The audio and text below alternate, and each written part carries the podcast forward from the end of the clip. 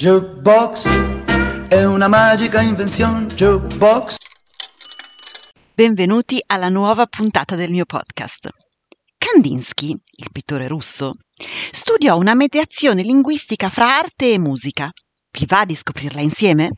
Questo episodio melodioso è dedicato a Gloria e Valerio, che compiono gli anni in questi giorni. Tanti auguri! Nel suo saggio del 1926, intitolato Punto, linea, superficie, Kandinsky studia il linguaggio degli elementi geometrici per comprendere l'espressione grafica, che può, in teoria, esistere anche senza il colore, che pure era fondamentale nelle sue opere.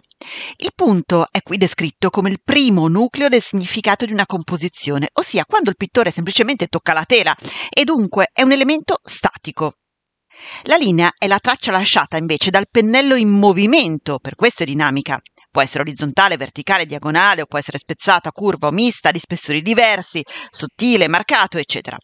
La superficie, in genere una tela, ma anche un muro o un semplice pezzo di legno, è il supporto materiale destinato a ricevere, ad accogliere il contenuto dell'opera.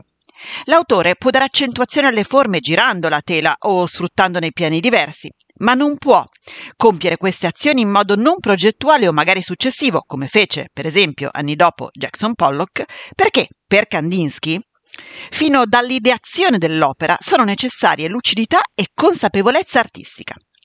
L'obiettivo di Kandinsky era di far interagire correttamente le figure geometriche di base con i colori primari, per poi estendere tali regole a tutte le possibili combinazioni forma-colore.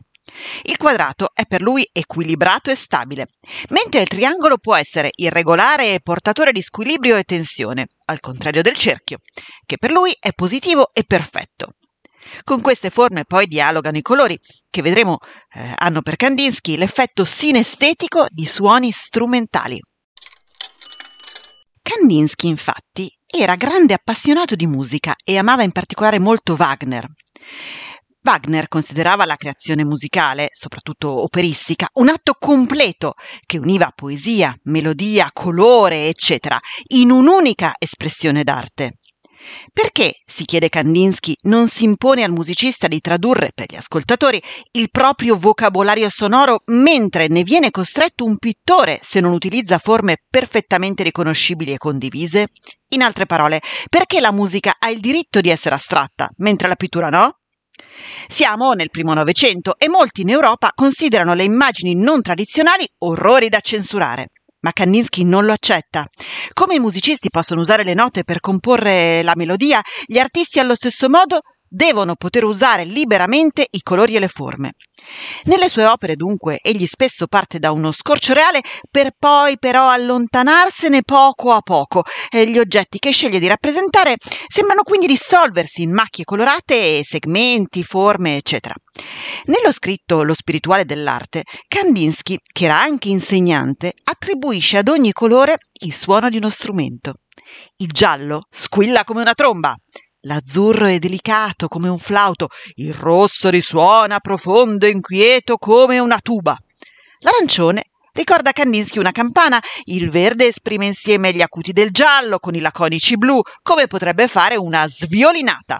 Il bianco unisce tutti i suoni in armonia, al pari di un'orchestra, al contrario del nero, che spegne ogni voce nel silenzio.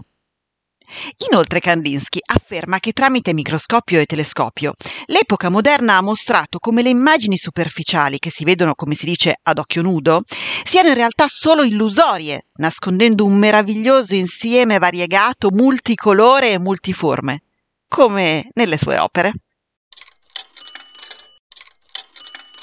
Per oggi le nostre storie di arte ed emozione finiscono qui. Ma se ti fa piacere sentirne una alla settimana, iscriviti come follower cliccando sulla piattaforma di audio che utilizzi e mi raccomando, scrivimi le tue curiosità, ma soprattutto le tue richieste e dediche all'indirizzo arjubox.dirtidarti.gmail.com Jukebox si scrive con la J e la K, Jukebox. Comunque trovi il mio indirizzo anche nella visualizzazione della pagina introduttiva che presenta il podcast. Ora ti saluto e spero di riaverti con me nei prossimi episodi. Che la bellezza sia con te.